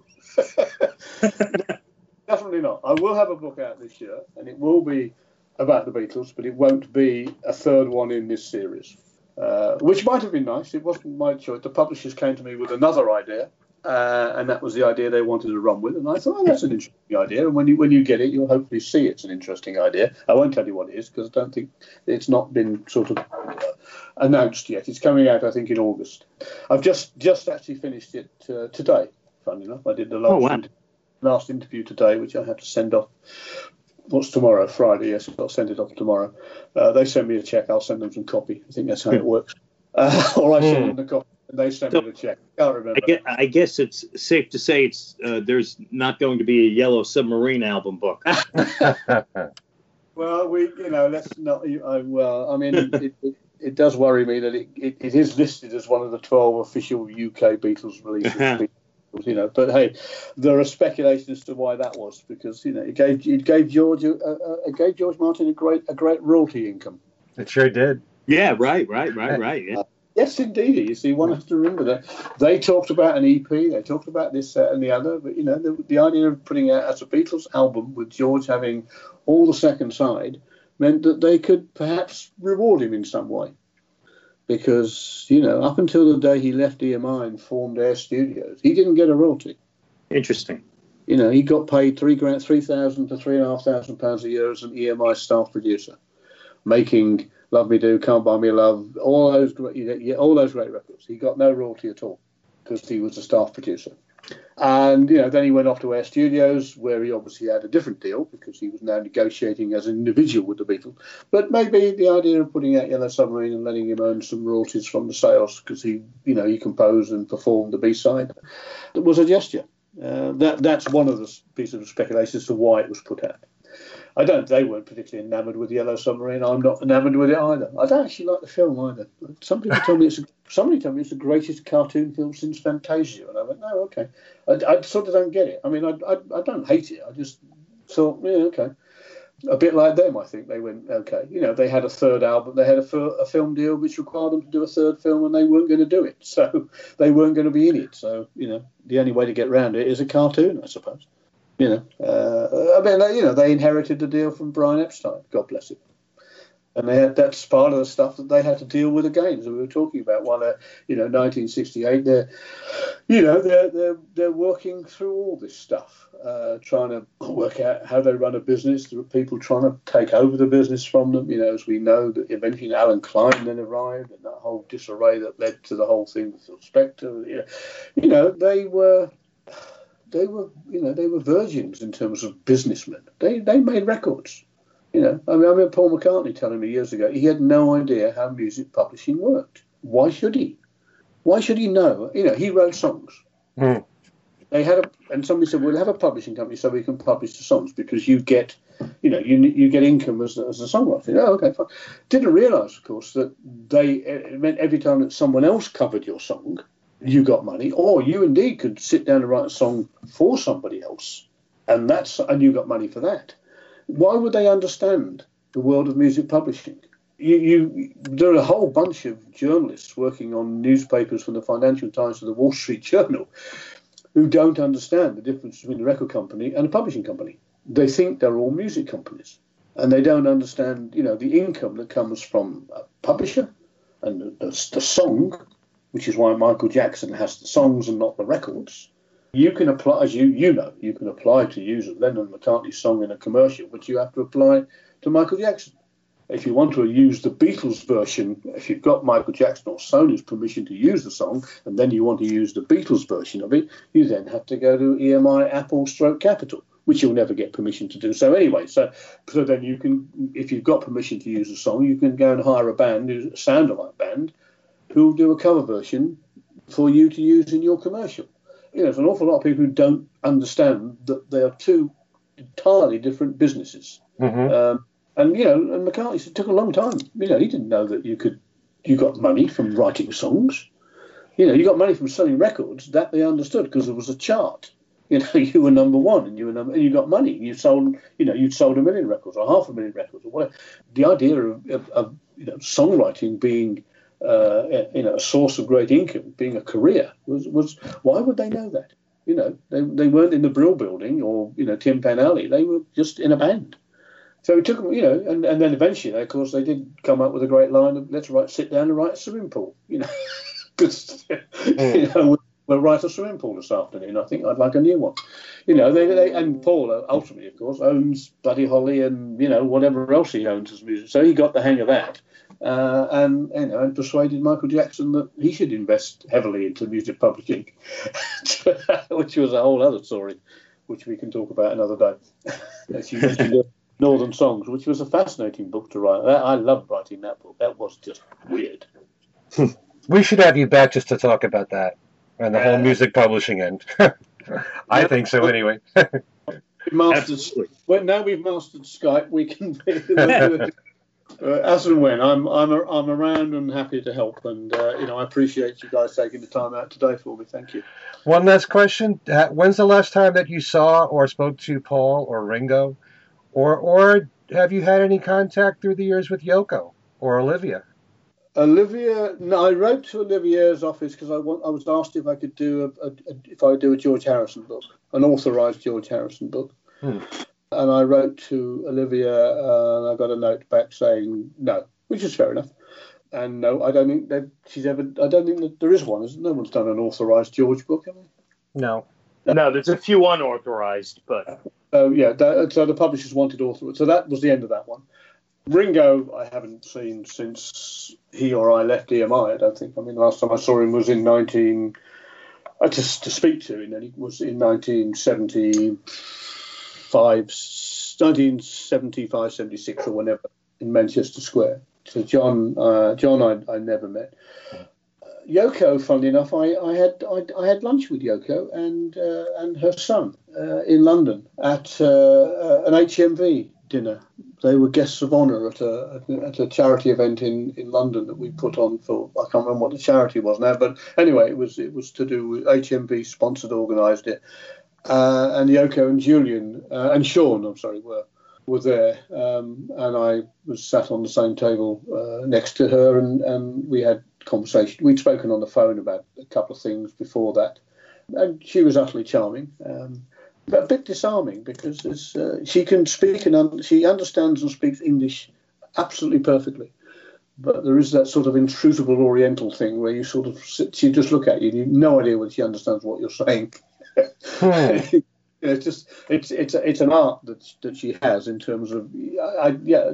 Do, do, you understand me? Do you, do you know what I'm talking about? Or, but she was absolutely, absolutely utterly pleasant, utterly charming that was about it. Paul, the last time I saw Paul, I think, was when I was at Warner's, and, and he opened his old manager, Stephen Shrimpton, who was a was a managing director of EMI Australia, so I knew him for many years. He then came to England to become Paul's manager in 80, 81, 82, 83, somewhere around about there. And he is, of course, the Australian character in Give My Regards to Broad Street, played by Bryan Brown, I think, the actor who has who plays the, the sort of semi-Australian manager, who was based upon Stephen Shrimpton, but uh, as Stephen said, he's not as good looking as me. Um, and Stephen has, was by then at Warner's, Warner Music International, where I was, and uh, Paul was because I was doing also doing some work with HMV. Paul opened the HMV shop in Oxford Street, the mega store, not the old original store, but a new store down the other one, another end of Oxford Street in London. And Paul came to open that and do a PA and whatever else. So, so Stephen and I went down to say hi because I was working with ATV and Stephen came with me to see Paul, who we hadn't seen for some while. So that was the last time uh, I saw Paul, which would be somewhere in the uh, in the nineties, I think, um, mm-hmm. mid to late nineties, I think, something like that.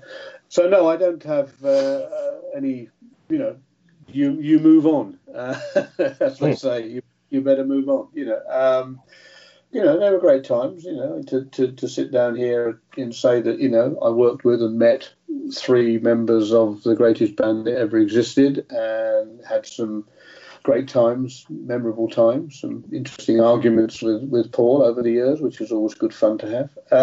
Um, you know, sat down with him in, in Abbey Road and wrote the book. That, that's one of my fondest memories was, was, was going to Abbey Road to interview him for the Abbey Road book, and uh, he said, you know, anywhere you you you want to you want to go to to do this, and I said, no, no, wherever you you know wherever you fancy, I don't I don't mind. He said, should we go to my um, to my secret hideaway? And I went, yeah, okay, fine. And he explained to me that each of the Beatles had a, a, a secret hideaway in Abbey Road where they used to go to get away from each other and whatever else was going on and Paul's was in the basement, in the boiler room. Oh. These huge, huge boilers. I mean, you're talking massive industrial boilers for heating heating Abbey Road. Uh, and we sat down there on a couple of beer crates uh, and did, did, the interview in there. And he, was, uh, as I say, that's one of the reasons I think with, he stayed with EMI for so long. He had very, very fond memories of EMI. He he was very he, he loved Abbey Road. He loved the history of, of, of the company and you know, he said to me once, you know, it's the only place in the world where you can queue up for a cup of tea. You know, behind the classical, you know, Sir Malcolm Sargent, the conductor with the London Philharmonic Orchestra, and and Peter Sellers, the comedian, standing. But you know, it's the only place in the world where you can all be making a record at the same time in the same studio.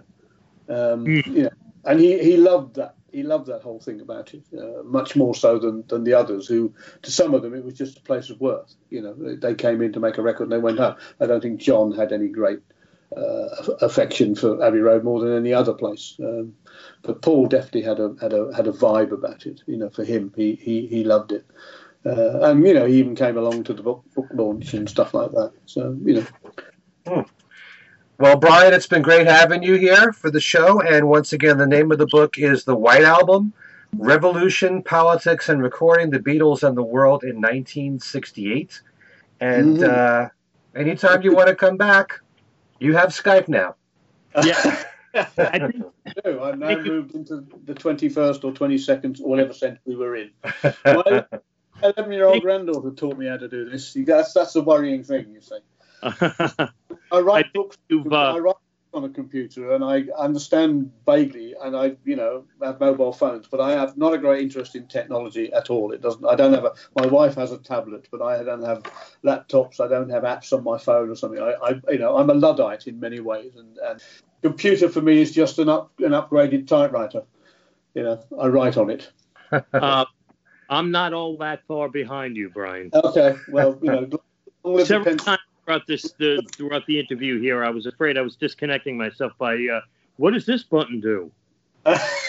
well, I did, you did drop out once, so you obviously pressed it. I pressed something. I oh, that must have been the dropout button. So I hope I could find it again. Okay. Well, I you know I long live the pencil. That's what I say. I think Brian, you have passed the audition for being a, a go-to guy for us here at Things We Said Today when we talk about publishing and all things Beatles and record companies and whatnot. So thank Happy, you so much for your time. Happy to oblige. It's been my pleasure. Take care, guys. Okay. Thank you. Thank you. Bye bye. Bye bye. Darren, if people want to get in touch with you, how can they do so? Scream very loudly out the window. um, no, uh, my email address is Darren DeVivo, uh, which is D A R R E N D E V I V O at WFUV.org. And if you go to Facebook, uh, I actually have two Facebook pages, but I prefer folks to go to the one called Darren DeVivo on WFUV Radio. Uh, so type that full name in and click like, and we'll be connected.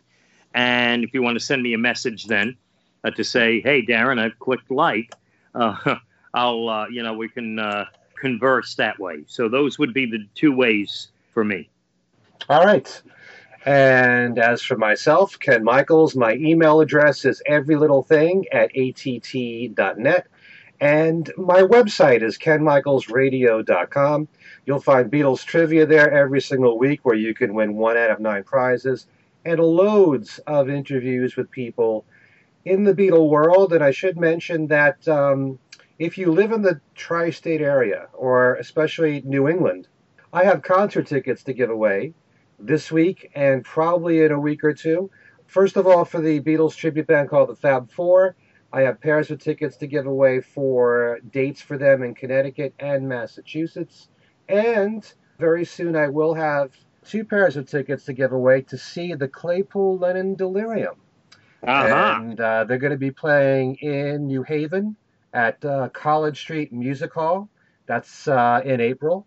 So that's coming soon on my website. So if you live in the New England area, definitely check out my website to win tickets for those shows for uh, the Fab Four and the Claypool Lennon Delirium. Now I don't live in the new in New England, but I check out Ken's uh, website often, so you should too, even if you don't live anywhere near us, wherever that. well, just for all the other features, there's a whole page on there with links to great articles on the Beatles, group and solo, a lot of things going on in the news, articles by people that we know from our shows. You know, articles from Allan Kozinn, for example, or Ken Womack, or Kit O'Toole, who are part of my other podcast show, Talk More Talk. And uh, so that's it. This has been great having Brian Southall as our guest to talk about a whole bunch of things. It went far beyond just the White Album. But uh, hopefully, we'll get him back sometime in the future. And before we before we sign off and say goodbye, I thought it was funny while while we were uh, talking to Brian. Uh, while we were recording the show, I was doing some quick just checking around here and there, and I discovered about three books, non Beatle books of his that I have in my collection about other topics. And I was like, oh, wow, he wrote that. Oh, wow. He's got a ton of books. So you know about a variety of music topics. So he's worth uh, he's worth exploring beyond the Beatles. Yeah, just from the ones that he mentioned, I want to look into some of those books.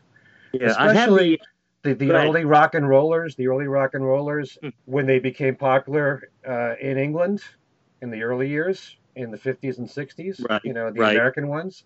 I'm I'm very curious about that one, and the one on the Hollies. Right. You know? I have his um uh, record label, record company's A to Z book. And when he said that early in the interview was when I went, wait a minute, I have an A to Z, you know, but it has been so long since I picked it up. Wrote a book on the dark side of the moon. So, you know, and that's just scraping the surface anyway. So I'm sure we'll have Brian uh, back on the show at some point uh, in the future. Okay. Well, this has been great. Thanks so much for tuning in. And for Darren DeVivo and Brian Southall and Allan Kozinn in absentia, this is Ken Michaels. Thanking all of you for listening, and we will see you next time. Take care.